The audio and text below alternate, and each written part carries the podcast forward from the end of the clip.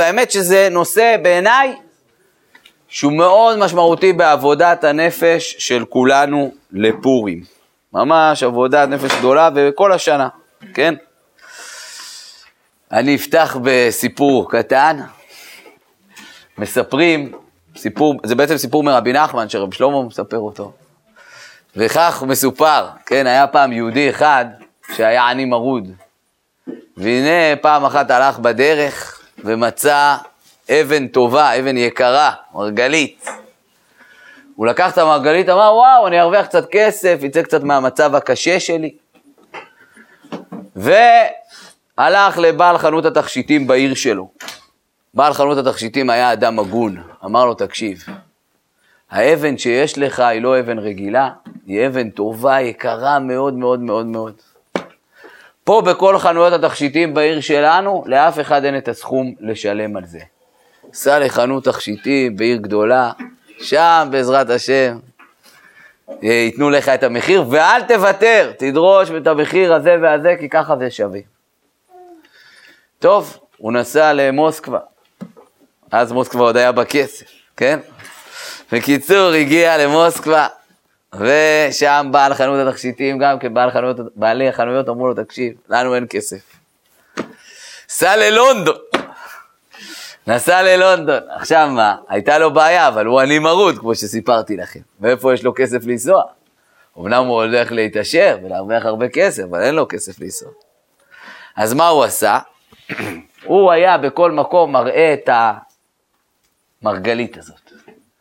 ואנשים התלהבו, כיוון שהולך להיות פה איש עשיר מאוד, איזה עשיר, הולך לצמוח פה לגרוע חדש, כן? אז לכן אמרו לו, יאללה, בוא, שווה, אנחנו רוצים להיות בקשר עם אדם כמוך, נעשה לך טובה, ניקח אותך. וככה לקחו אותו בחינם. הוא הגיע לספינה, וגם בספינה, הוא היה צריך הרי להפליג, כידוע ללונדון לא צריך להפליג, כן? עלה לאונייה, ו... הראה את המרגלית הזאת, האבן הטובה, ובאמת, גם פה הובילו אותו בחינם. לא סתם, נתנו לו גם ארוחות, שף מפוארות, הכל היה מצוין. והיה לו מנהג, כל פעם שהיה יושב באונייה על הסיפון, והיה יושב על השולחן, אז הוא היה מניח את האבן הטובה, שכולם יראו כמה הוא תותח, כמה הוא עשיר. ובאמת, היו מגישים לו ארוחות שף בחינם. אבל מה, פעם אחת אחד המלצרים עשה פשלה. הוא פינה את ה... אה, הוא פינה את המפה. ואתם יודעים שבים, לאן זורקים את כל הלכלוך? לים, כן? קיצר, לקח את המפה, צ'יך, לים. פתאום ההוא קולט מה קרה. האבן הטובה, איפה היא? בים, אולי איזה דג שיבלה אותה או משהו, כן? תמצאו יום אחד. בקיצור, קלט שהאבן הטובה שלו נעלמה. מה הוא יעשה עכשיו? מה, הוא יצעק שהאבן הטובה נעלמה? יעיפו גם אותו לדגים, כן? אז הוא שתק, לא גילה. המשיכו לתת לו ארוחות, הכל היה מצוין. בלילה האחרון, לפני שהוא ירד מהאונייה, אמר לו הקברניט, קרא לו לחדר, אמר לו, תקשיב, אני רוצה לגלות לך סוד תורה, אני עשיתי לך פה טובה, לקחתי אותך בחינם, הבאתי לך ארוחות מפוארות בחינם, הכל היה על חשבוני. תשמע, דע לך. ככה הוא אמר, אני בעצם פושע. לא, אני לא נכנס פה לשאלות מוסריות בסיפור, כן? אני בעצם פושע, אני מבוקש על ידי האינטרפול, על ידי המשטרה הבינלאומית. אם אני יורד על אדמת בריטניה, גמר עליי. בשביל זה, אבל לכן הוא אמר לו, תקשיב, אתה איש מאוד עשיר. אני מבקש ממך, אנחנו נרשום את האונייה, אתה תזדהה בתור בעל האונייה, שאני אוכל להיות בצל. ואז האינטרפול לא יתפוס אותי. ואתה ממילא לא צריך את האונייה שלי, אתה תחזיר לי טובה אחרי אה, תחת טובה, בעוד יממה ניפגש באיזה מסעדה, ואז אתה תחזיר את האונייה, תרשום אותה מחדש אליי, ואז הכל יסתדר. בסדר. ההוא הסכים, יש לו ברירה, ירד שם בלונדון, אבל מה, אין לו כלום, כן?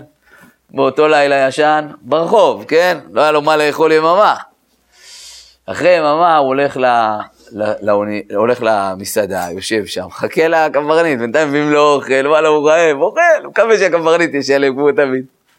אוכל, הקברניט לא מגיע, מביאים לו עוד אוכל, אוכל עשיר. אין לו ברירה, עכשיו מה הוא יגיד כבר? די, אבוד לו, זהו, הוא כבר שם, תקוע. אחרי כמה שעות מסתבר, מתברר שבאותו הלילה הקברניט נפטר. והאונייה נשארה שלו, זה היה הרווח שלו. בעל אונייה, זה לא, זה גם לא מעט, כן? רבי שלמה אומר, שהוא סיפר את זה פעם בבית כלא, אמר לו אסיר אחד, דע לך, אם היו מספרים לי את זה בתור ילד, לא הייתי היום אסיר. לא הייתי היום אסיר. לבן אדם יש מרגלית, רק הוא צריך לדעת לשמור ולגלות את המרגלית שיש בתוכו ולשמור עליה. וגם לא להיות פזיז ולקפוץ, כן? לדעת לחכות בסבלנות שהמרגלית תתגלה. בואו נראה, כן? בואו בוא ננסה ככה לחבר את זה, כן? ויש לי עוד סיפור שהרבה יותר קשור, אבל אותו אני אספר בסעודה שלישית, מסורת שאנחנו מספרים אותו בסעודה שלישית בשבת זכור. אז כל מי שיעבור מוזמן לבוא אליי לסעודה שלישית בשבת זכור, בעזרת השם. אז בואו נראה מה קורה פה עם המן ומרדכי. אתם יודעים שפורים, כן, חודש אדר זה חודש של צחוק, כבר דיברנו על זה. ואתם גם יודעים, את הצחוק לא המציאו לא בישיבות התיכוניות, במחילה ולא באולפנות, כן? הצחוק כבר מופיע בספר יצירה, כתוב שהקדוש ברוך הוא כשברא את חודש אדר, ברא אותו בצחוק. ואנחנו רואים שכתוב כל ליצנות אסורה חוץ מליצנות של עבודה זרה. אבל, כן, על עבודה זרה חז"ל כן צחקו. ואנחנו רואים שעל המן, ועל המן חז"ל צוחקים, חז"ל חיפשו לצחוק על המן. ואמרו, יש בעבודה זרה בהמניות, משהו מאוד מצחיק, כולם מכירים, נכון? איך כשהמן הגיע להגיד למרדכי בוא תעלה על הסוס, היה כאן הסוס גבוה כמו של המשטרה, אז מה, מה מרדכי עושה? שם לו איזה זוגיה קטנה, כן? צוחק עליו בקיצור, כן? למה באים לצחוק עליו? כי חשוב לצחוק, לצחוק עליו משהו בו מצחיק. מה מצחיק כל כך? מה הבעיה הגדולה של המן? מה, מה הסוד הגדול שאנחנו מגלים בפורים על עצמנו? מה המרגלית ההיא? שאותה אנחנו מחפשים. אז בואו נראה, כן? אז כתוב פה ככה. אני קורא בדף, כן? פרק ה', ויצא המן ביום ההוא שמח וטוב לב, וכראות המן את מרדכי בשער המלך, ולא קם ולא זע ממנו, וימלא המן על מרדכי חמא. ויתאפק המן, ויבוא אל ביתו, וישלח, ויבא את אוהביו ואת זרש אשתו. מה בעצם קורה שם?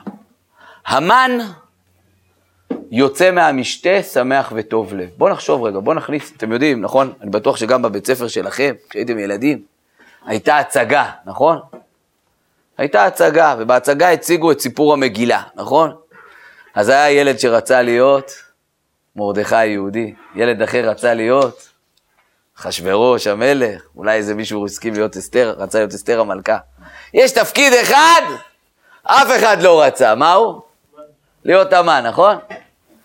אבל עכשיו בואו רגע ניכנס רגע לראש של המן, בסדר? בואו נעשה, נשחק אנחנו בהצגה שלנו, בואו ניכנס רגע לראש של המן. אז בואו נראה מה קורה שם. המן בעצם בשלב הזה, שהוא יוצא מהמשתה של הלילה של אסתר, הוא לא סתם יוצא שמח וטוב לב, למה? יש לו את כל העולם בידיים, נכון? הוא ראש השרים, הוא איש כל כך חשוב שכולם משתחווים לו? כלומר, כשהוא הולך ברחוב, הוא למעלה, כולם למטה. יש סעודת בוטיק מיוחדת של שלושת בכירי הממלכה, המלך, המלכה וראש השרים. התותח הגדול, המן, נכון? כלומר, הוא בעננים. לא רק זה בלבד, אלא כן, כתוב באמת בחז"ל, שזה היה חלק מהתוכנית של אסתר, לנפח לו פה את האגו עד הסוף. אתם יכולים לראות פה באמצע יש תנור נאמר במסכת מגילה, דף ט"ו עמוד ב', תנור רבנן, מה ראתה אסתר שזימנה את המן? אז יש הרבה, כן, זו שאלה מאוד גדולה, בשביל מה עשתה את כל המשתה של הלילה? הרי בסך הכל מה קרה במשתה של הלילה? הזמינה למשתה של הבוקר, אז למה לא כבר משתה אחד וגמרנו? יש המון תירוצים. אחד התירוצים, שיטת רבא, רבא אמר, לפני שבר גאון. כלומר, לפני שאתה מפיל מישהו עד הסוף, אתה צריך להרים אותו למעלה, תופס אגו, העסק שלו משתבש, יש לו את המרגלים, הוא מרגיש בום, ואז הוא ייפול. ואז בעצם זה מה שהיא רצתה, כן, וכתוב שאליהו הנביא אמר שאסתר חשבה כמו כל התנאים וכל האמוראים, כלומר זה היה בהחלט חלק מהמשמעות שלו, כלומר פה הוא בשיא השיא, ואין, הוא בלמעלה של הלמעלה, בטופ, קרם דה לה קרם. ואז מה קורה? הוא יוצא שמח וטוב לב, כי הוא באמת בעננים. בסדר? ואז מגיע איש אחד מעצבן, לאיש המעצבן קוראים מרדכי, נכון? מרדכי לא שומע על הגזרה, עובר על החוק! לא יאומן. הוא נגד הדמוקרטיה, עובר על החוק. והוא לא קם ולא זע, כן? הוא לא זז, וזה מעצבן כמובן, כי יש פה מישהו שכאילו בא לאמן ועושה לו נה נה נה, כאילו מעצבן אותו, נכון? בכוונה כזה, כן? יעני, כן, כתוב, אה, יש מופיע, אני חושב, אה, שמרדכי היה בכוונה, כאילו, הולך ליד המן, ובכוונה לא, לא משתחווה, כאילו, יעני, לעצות לו בפרצוף, בסדר? עכשיו, אז המן מתעצבן. עכשיו, חז"ל הרי עוד יותר עושים טנננה הזה, נכון? כן? אומרים חז"ל, זה מופיע פה בגמרא שמיד אחרי התנ"ך, כן? תלמוד בבלי מסכת מגיע דף ט"ו עמוד א', אמר רבי אלעזר, אמר רבי חנינא, בשעה שראה המן את מרדכי יושב בשער המלך, אמר, כל זה איננו שווה לי. למה? כדי רב חיסדא. ואמר רב חיסדא, זה בא בפרוסבולי וזה בא בפרוסבוטי. כלומר, אחד בא בטענת השירות, אחד בטענת השירות. עניות. מה הכוונה? אמר פאפה, קראו לו אבן שנמכר בכיכרי לחם. אומר רש"י, מה היה הסיפור? מרדכי בא אליו בטענת עושר, המן בא בטענת עוני, מכר המן את עצמו למרדכי, קודם לכן ימים רבים בכיכרי לחם. כלומר, אומרת בעצם הגמרא, תקשיבו, זה לא סתם שהוא מתעצבן, הוא מתעצבן כי קורה שם דבר עוד הרבה יותר רציני, בסדר? לא רק לא קם. מרדכי היה אני, המן היה עובר, בסדר? הסיפור אומר, כן, ידוע, היה פעם אחת, הם היו במדבר, המן, בטן רשעים תחסר, הלך זלל את כל האוכל שלו, מרדכי חסך, באמצע המדבר המן נתקע בלי אוכל, מרדכי יש לו אוכל, בא המן מרדכי, אמר לו, תן לי כיכרי לחם. אמר לו, מרדכי, עם כל הכבוד לך, תשלם. הוא אמר, טוב, לא היה לו ברירה, לא היה לו כסף, בקיצור נמכר לו לעבד, בסדר? איפה כתבו את השטר עבדות? כולם יודעים, מה? על הנעל, נכון? יעני כל פעם שהמן עובר, מרדכי בא ככה בשלוף שלו, כאילו, עושה לו ככה, נכון? מראה לו מה? נה נה נה! מראה לו את השטר עבדות, נכון? יפה, מעצבן אותו, בכוונה. אז לכן הוא מתעצבן, בסדר? יפה מאוד. עד כאן, אנחנו מבינים למה הוא התעצבן, בסדר? עכשיו שוב פעם, בואו ניכנס רגע לראש של המן. בסדר? תארו לעצמכם את עצמכם, אתם המן. בסדר? תעצמו את העיניים שנייה. כל אחד יחשוב, אני המן. חס וחלילה. כן? ועכשיו הוא יגיד לעצמו, תקשיב, אני תותח, כאילו, אני, מה זאת אומרת, אני ראש השרים, עשיר, עם הרבה ילדים, כולם משתחווים, והכי חשוב, מרדכי, עם כל הכבוד לו, כבר עם גזירת מוות מעל הראש שלו, נכון? המן כבר כיסח אותו, נכון? יש לו את הגזירת מוות. ולא רק זה בלבד, כן? אני בטוח שלאמן היו גם כמה שב"כניקים ברחובות, שהם ידעו על הזעקה הגדולה והמרה, על זה שכשמרדכי לא בשער העיר הוא עם שק, שהיהודים בצום, זה לא סוד, זה לא סוד, זה דברים פומביים מאוד, לא צריך להיות שב"כניק גדול בשביל לדעת את זה. אמן את כל הדברים האלה יודע. ואז הוא עובר ורואה את מרדכי מעצבן אותו. עכשיו תחשבו מה הייתם חושבים. מה הייתם אומרים לעצמכם? מה הייתם מגיבים? מה הרגש שהיה הולך לכם בלב? מה אתם אומרים? נו, דברו. שימו לב, במקום להתעצבן, המן יכול הרי להסתכל על הכל בדיוק הפוך, נכון? מה הוא יכול להגיד לעצמו? תשמע, לפני כמה שנים, מי היה למעלה ומי למטה? מרדכי היה למעלה אדון, ואני מה? עבד. תראה בכמה שנים איך זה התחלף. מה אני הצלחתי? הפכתי להיות אדון, הפכתי להיות ראש השרים, עם המון כסף, והוא, יאללה, הוא עוד רגע מת, כבר כיסחתי אותו, זהו. מי הוא בכלל? כלומר, המן היה יכול להגיד, יאללה, יאללה, שיעשה את הנננה שלו, אני כאילו פי מאה ממנו. איפה הוא ואיפה אני? במקום זה, מה המן עושה? מתעצבן. מתעצבן, והתאפק המן, מתמלא כעס. אתם יודעים מה כל פסיכולוג מתחיל היה אומר על המן? למה הוא בעצם כועס כל כך? אתם יודעים למה? יפה. המן הוא בן אדם בלי ביטחון עצמי בכלל. אין לו ביטחון עצמי. כל הכוח שלו בא מהמחיאות כפיים של הציבור. בימינו, היו אומרים, כל הכוח שלו בא מהלייקים בזה, כן? נכון? זה הכוח שלו.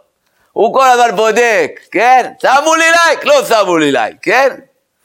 זה מה שהוא בודק, זה מה שמעניין אותו, זה הכוח שלו, הוא מרגיש שווה רק אם כולם אוכלו קיים. הוא מרגיש שווה רק אם הוא עומד זקוף וכולם שוכבים. אם מישהו עומד לידו, הוא כבר לא שווה. זה המן. מולו מגיע מרדכי. מרדכי, כן, בעצם מסוגל לעמוד מולו ולהגיד לו, טח, אתה לא שווה, כן? אז המן, כמו שאמרנו, אין לו ביטחון עצמי. יפה. עכשיו בואו נראה מה המן עושה, תראו עד כמה אין לו ביטחון עצמי עכשיו, הוא נראה לכם שיא השיאים, נפוח, הייתם מסתכלים עליו, כל הזמן מדברים עליו בחדשות, הוא בטלוויזיה כל היום, הוא האיש הכי מפורסם, סלב, אבא של הסלבים, כל הסלבים כלום לידו, כן? אבל הוא, אין, אבל בתוך הלב מה הוא מרגיש? בא בן אדם אחד, דוקר לו את הבלון בסיכה, הוא כלום. למה? כי כל הכוח שלו מהציבור. מה הוא עושה דבר ראשון? אתם יודעים מה הוא עושה? בואו נראה. מה הוא עושה? ויתאפק המן, ויבוא אל ביתו, וישלח, ויביא את אוהביו את זרע אשתו.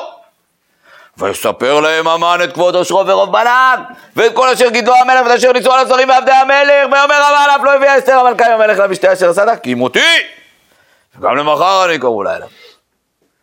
הוא מכנס את מי? את אוהביו ואת זרש אשתו. מה הוא מספר להם? כבוד עושרו ורוב בניו. נניח בוא ניקח את זרש. היא לא ידעה כמה ילדים יש להם? כאילו, מה היה להם יותר מדי ילדים, אז היא שכחה את השמות. מה הוא מספר את רוב בניו? היא לא יודעת את זה? כבוד עושרו, מה, לא ידעו את כל זה? אז למה הוא מספר? אתם יודעים למה? בשביל עצמו. הוא צריך מהר מהר לספר לעצמו שמה שהוא תותח, כי מישהו אמר לו שהוא לא תותח, כן? אתם יודעים איך קוראים לזה בימינו? קבוצת תמיכה. קבוצת תמיכה. חייב שימחאו לו כפיים, יגידו לו, אוהבים אותך עמי. אמן. כן? זה מה שהוא צריך. וואלה, בלי זה הוא לא מסתדר, כאילו. אוהבים אותך, עמי, וואלכ. כן? עכשיו מה? כן? אז הוא בעצם, כי הוא לא מרגיש שווה, אז הוא חייב את הקבוצת תמיכה הזאת. והקבוצת, ו... אבל מי, למי עושים בדרך כלל קבוצת תמיכה? אדם שעכשיו מאוד קשה לו, נקרא לזה בעיה מאוד קשה. אבל אמן, אתה, איש אחד, כל הממלכה, רק איש אחד. אבל זה בדיוק העניין, הרשע בקיצור לא מרגיש שווה כלום, כי הוא יודע שבתוך תוכו הוא עקוב ולא שווה כלום. ו... ואנחנו, אני אומר, בוא, העמלק הזה קיים אצלנו בלב, בסדר? בקיצור. גם אנחנו קמים בבוקר, יש עמלק קטן בלב, אומר לנו וואלה אתה לא שווה. מתי תהיה שווה? רק אם כולם יחאו לך כפיים, רק אם יש לך כבוד מאחרים. כן? זה האמן, זה האמן, זה האמן שיש לנו בלב. ואותו אנחנו צריכים למחות. עכשיו בואו תשימו לב סתם, אפשר לדקדק פה יותר מזה, כן? שבעצם, אומר פה המן, כן?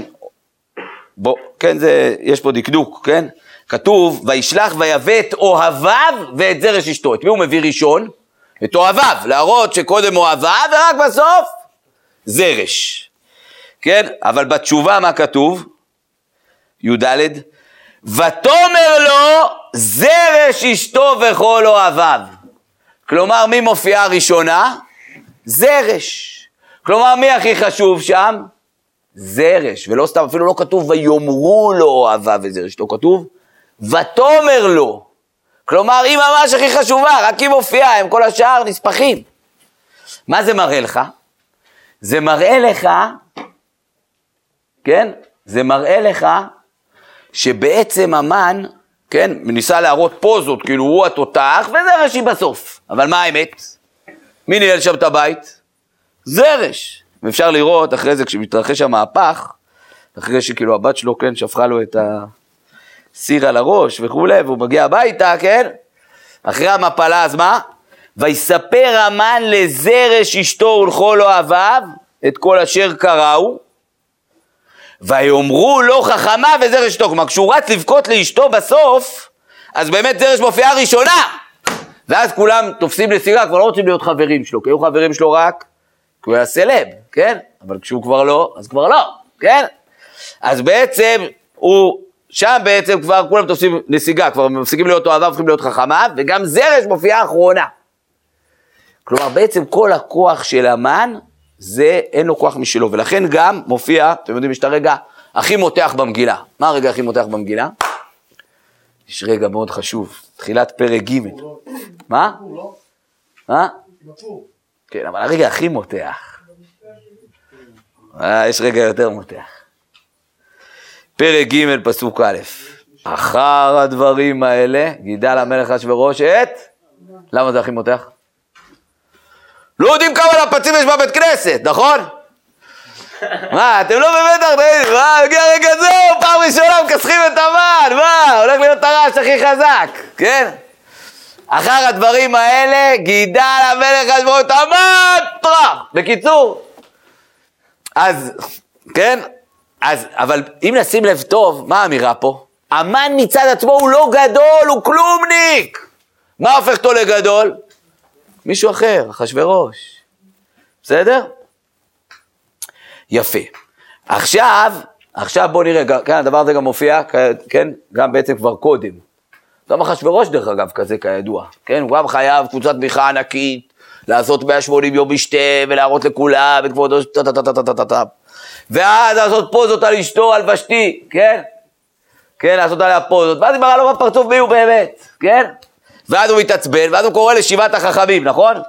והקרוב אליו קרשנה שתר אדמת התרשיש, מרס ברסנה, ממוכן. שבעת שרי פרס ומדי. מי מופיע אחרון? ממוכן. מי קופץ ראשון? ויאמר ממוכן לפני המלך והשרים. אומרים על זה חז"ל, מופיע פה, תנא ממוכן זה המן. ולמה נקרא שמו ממוכן? מוכן לפורענות, אמר רב כהנא מכאן שהאדיוט קופץ בראש, הוא קופץ ראשון, בסדר? ממוכן הזה. עכשיו בואו נראה מה מפריע לממוכן עם ושתי, מה מפריע לו בסיפור של ושתי. ויאמר ממוכן לפני המלך והשרים. לא על המלך לבדו עבדה ושתי המלכה, כי על כל השרים ועל כל העמים אשר בכל מדינות המלך אחשורוש. כי יצא דבר המלכה על כל אנשים לעבדות בעליהם בעיניהם. והוראה המלך אחשורוש אמר להביא את ושתי המלכה לפניו לא רע. כלומר, בעצם מפריע לו? אכפת לו מאחשוורוש? מה פתאום? לא על המלך לבדו, אה, המלך זה לא משנה. מה משנה? כל השרים וכל העמים שהאנשים שלהם יבזו. כלומר, אכפת לו מכל העמים, מכולם. אבל בסוף אתה מגלה ממי אכפת לו, והיום הזה תאמרנה שרות פרס ומדי. מה מפריע לו? עשרות, או במילים אחרות, שרה אחת, שרית אחת, כמו שאומר תוספות, כן? שרית אחת שקוראים לה זרש, שהוא יודע באמת שהיא שולטת בבית והוא בצד עצמו לא שווה כלום, כן? יפה, זה המן. מולו עומד מרדכי. מרדכי בעצם באותה שעה הוא עם גזר דין מוות שמרחף לו מעל הראש, נכון? מרחף לו מעל הראש גזר דין מוות, הוא עומד למות. והוא גם יכול להגיד לעצמו, תראה, אני עכשיו על הרצפה, והמן מסתכל לאיזה מקום טיפס. אנחנו היינו במצב כזה, מה אומרים? וואלה, אנחנו לא שווים כלום, הכל אבוד, אנחנו דפוקים. אבל מרדכי עומד מול המן ומראה לו, תשמע, אני אדון ואתה עבד. אתם יודעים למה? כי מרדכי, מקור הכוח שלו, זה לא המחיאות כפיים של הציבור. מקור הכוח שלו, מה זה? הקדוש ברוך. כשהוא קם בבוקר, הוא אומר לעצמו, אתה יודע למה אני שווה? כי יש בי נשמה אלוקית, יש בי נשמה של יהודי. אלוקים אומר לי שאני שווה. כשהוא קם בבוקר הוא אומר, מודה אני לפניך, רבה אמונתך. מה זאת אומרת רבה אמונתך? שהשם מאמין בנו, שהשם אומר, תשמע, מרדכי, חייב אותך. אין, אי אפשר בלעדיך. הוא בא ואומר, נניח פה לכל אחד ואחד, כן, לכל אחד ואחד מאיתנו. וזה מקור הכוח שלו, וכמה אנחנו צריכים לעבוד על זה.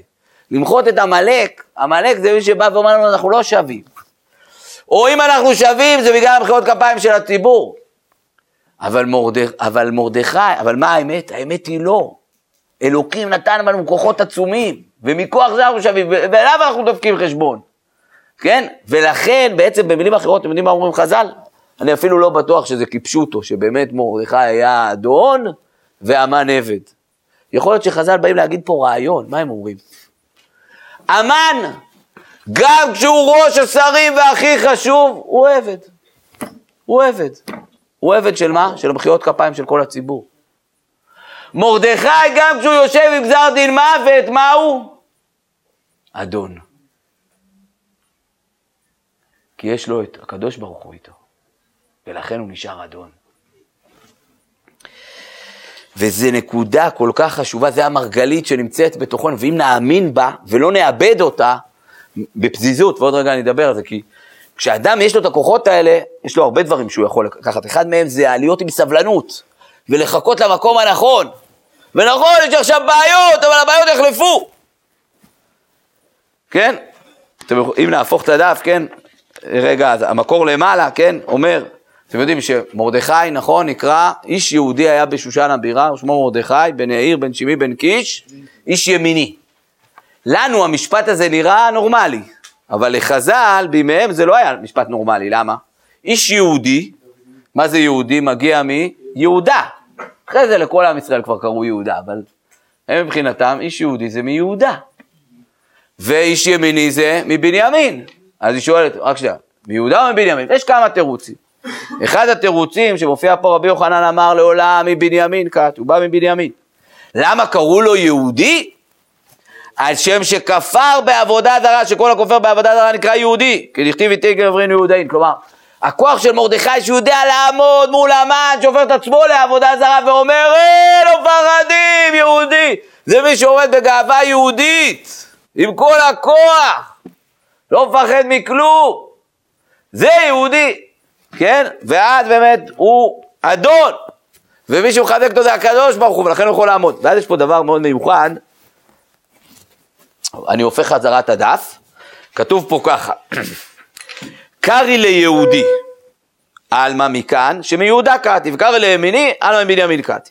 אז יש פה עוד תירוץ, רבנן אמרי, אומרים, משפחות מתגרות זו בזו. משפחת יהודה אומרת, אנא גרים, אני גרמתי שמתיילד מרדכי. למה? דלא קטלי שלא הרג דוד לשמעי בן גרה. משפחת בנימין אמרה ממני קאתי. מה זאת אומרת? תהפכו שוב את הדף. הסיפור הוא כזה, נכון? מרדכי הוא צאצא של שמעי בן גרה, שהוא מהמשפחה של שאול. כן? מה הסיפור עם שמעי בן גרה? כאשר דוד בורח מאבשלום, כלומר דוד נמצא כאילו במצב מאוד גרוע, הבן שלו מרד בו, והוא נמלט על נפשו עם קבוצת נאמנים, וכל העם מצטרף אל הבן. תחשבו מה מרגיש מלך, שפתאום כל העם נגדו, זה כל מה שהוא עשה למען העם, והוא רק עם קבוצה והבן שלו נגדו. והוא בורח עם הקבוצה. אבל עדיין הקבוצה שלו זה חבורת לוחמים תותחי על, כן? בסוף הרי הם ניצחו את כולם, כן? פתאום בדרך, לא רחוק מירושלים, מופיע פה בשמואל ב' פרק ט"ז, ובא המלך דוד עד בחורים, והנה משם איש יוצא ממשפחת בית שאול, שמו שימי בן גרה. יצא, יצא ומקלל, מתחיל לקלל את דוד. ולא סתם, ויסתכל באבנים לדוד, מתחיל לזרוק אבנים על דוד. ואת כל עבדי המלך דוד, וכל העם, וכל הגיבורים, ימינו ושמאלו. כלומר, דוד יש עדיין צבא מספיק משמעותי, והוא וואלכ, זורק עליהם אבנים ועפר. וכה אמר שימי בקללו, צא צא איש הדמים ואיש הבליעה, זאת אומרת, דברים מאוד קשים. מה עושה? שם אחד, אבישי בן צרויה, ואומר אבישי בן צרויה למלך, למה יקלל הכלב המת הזה את אדוני המלך? יברנה ואסיר את ראשו, אבישי זה בשבילו כלום. כן, יאללה, בוא נהרוג אותו, מי הוא? מה אומר לו המלך? מה לי ולכם בני צרויה כי כה יקלל וכי כה וכי כי השם אמר לו כלל את דוד. אולי יראה השם בעוני והשיב השם לי טובה תחת קללתו היום הזה. כלומר יש פה מדרגה מאוד גבוהה של דוד. בסדר, לא תמיד נכון לעשות ככה כמובן, כן? במקרה הזה דוד הבין שכרגע הוא צריך להוריד את הראש, כן? בהמשך הוא דאג להעניש את שמעי, כן? כידוע, בתהליך שלם, כן? אבל מה בעצם הכוח של דוד? תראו לכם, שאול הפעם הראשונה שהוא הפסיד את הממלכה, זה הייתה בעצם נבואה, נכון? כתוב ששמואל אמר לו, כשיהיה לך מלחמה, כן, אתה תחכה לי. אה, עד שאני אבוא לעשות איתך את הקורבן. ושאול מתכונן למלחמה, מחכה שבעה ימים, שמואל לא מגיע. העם מתחיל להתפזר. בסוף שמו, שאול ככה מאבד את הסבלנות, ואומר, טוב, נקריב את הקורבן, כי שמואל לא בא, בינתיים כל העם מתפזר, די, אנחנו הולכים להפסיד את המלחמה, לא יהיה לי צבא להילחם. כשהוא מתחיל להקריב את הקורבן, אז מגיע שמואל, ואומר לו, על זה הפסדת. כלומר, הממלכה שלך כבר לא תהיה לנצח. עדיין אתה תהיה מלך, הממלכה שלך לא תהיה לנצח. אחרי זה, בסיפור של עמלק, הוא גם מפסיד בעצמו את הממלכה. כלומר, מה הוא בעצם אומר לו? קודם כל מבחן הסבלנות. דוד גם יש לו מבחן סבלנות, שאול לא מצליח לעמוד במבחן הסבלנות. דוד מצליח לעמוד במבחן הסבלנות, שמה? יש קרב ששאול, שדוד והאנשים שלו שוכבים במערב, מחכים לפלישתים, ואז אומר לו הקדוש ברוך הוא, מתי תצא לתקוף אותם? כשתשמע צעדה בראשי הבחיים. הם שוכבים ליד שיחים שנקראים בחיים. כשהפלישתים יגיעו ויצעדו על השיחים, עוד שנייה הם דורכים עליכם, אז תקפצו. עכשיו הם שוכבים שם במערב, כתוב שהפלישתים מגיעים עד מרחק של שישה צעדים מהם. עכשיו תחשבו מה זה צבא שלם שוכב, הצבא השני מתקרב, מה זה שישה צעדים? עוד שנייה הוא מעליהם, נכון? ברגע שהם מעליהם, זהו, הם ידרכו עליהם, זהו, כאילו אין להם כבר מה להילחם, כן? עכשיו בטוח שלדוד לחשו כולם, היי, יאללה, בוא נקפוץ, היי, דוד אומר, לא, חכו, השם עוד לא אמר. בשנייה הוא אומר, הם קופצים ומנצחים. למה זה? כי זה מראה על הכוח של מלך, שהשם, הוא מרגיש שהשם איתו, הוא מרגיש שיש לו סבלנות, וגם כשיש המון קשיים, הוא לא מקשיב לכל האלה מסביב, אז מה אם הם מתפזרים? אז מה אם טוענים שצריך עכשיו לקפוץ? הוא קופץ בשנייה הנכונה. דוד, המבחן הזה פה קורה בעצם בין דוד לבין בית שאול. שימי? שימי מה רואה? דוד הפסיד ל... דוד הפסיד אה, לאבשלום, יאללה, הנה ההזדמנות שלי לגמור אותו. אבל באמת, לדוד יש המון כוח. דוד לעומתו לא סבלנות, רק שנייה.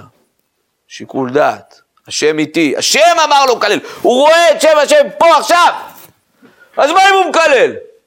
אז יש מישהו נגדך, מה אני אמן? שאם מישהו נגדי זהו, נגמרתי? לא, אני בא בשם השם, זה הכוח שלי. אז גם, אז השם אמר לו קלל. והוא לא הורג את שיבי. ומהכוח הגדול והמיוחד הזה נולד מרדכי, שמתקן את שימי. כי זה בדיוק העניין, יש לנו סבלנות לפעמים לתקן. הוא מתקן, הנה בסוף לבל ידח ממנו דח, היה פה נפילה של אדם גדול שקראו לו שימי, שכתוב שאדם גדול היה הרב של, אה, של שלמה המלך, כן? אז הוא נפל, אז הנה פה הוא מתוקן. מגיע מרדכי, לוקח את הכוח בדיוק שהיה חסר לסב סבו, בזכות דוד שלא הרג, שידע לדעות את הנקודה הזאת, והוא עומד ו- ועושה, ואומר, לא, אנחנו באים בשם השם, זהו, אז אנחנו נעמוד, יהיה לנו סבלנות, אתם יודעים שהמהלך של המגילה הוא ארוך, טוב, כבר זמן שנגמר, כן, הוא לא קורה בדקה. מהסעודה עד הסיפור, עוברים שם איזה ש... תשע שנים, בסדר? ובסוף נצליח.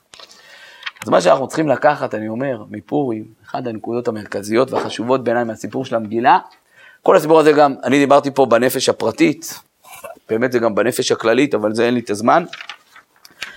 אפשר לראות שזה בעצם גם ההתמודדות של עם ישראל כעם באופן כללי, כן? לדעת לעמוד מול הטרור, מול כל מי שמנסה להפיל את רוחנו, כן? ולהיות עם כוח ועוצמה, ולדעת שהשם איתנו, ולא כל הזמן להקשיב ללחצים שלא יודע מה שלומות העולם וכל מיני, כן? לדעת שהשם איתנו, ואז בעצם אנחנו עומדים ומנצחים. וכל אחד מאיתנו, גם ברמה האישית, לקחת את זה למקום האישי שלו, של, מה זאת אומרת, השם איתי, הכוח שלי בא מהשם, לא מתקל על החברה הזו, הוא אמר יאללה בוא נעשה שטויות. לא, מה זאת אומרת, אנחנו באים בשם השם, יהודי זה מי שכופר בעבודה זרה, אני עומד עם גאווה על היהדות שלי. החברים שלי עושים שטויות, לא משנה, אני אומר מה זה פה לא, כן, אני מראה לכולם מה זה להיות גאה בשם השם. תוך הגאווה הזאת בשם השם, לקום ולעמוד עליה ולתקן. חזק וברוך.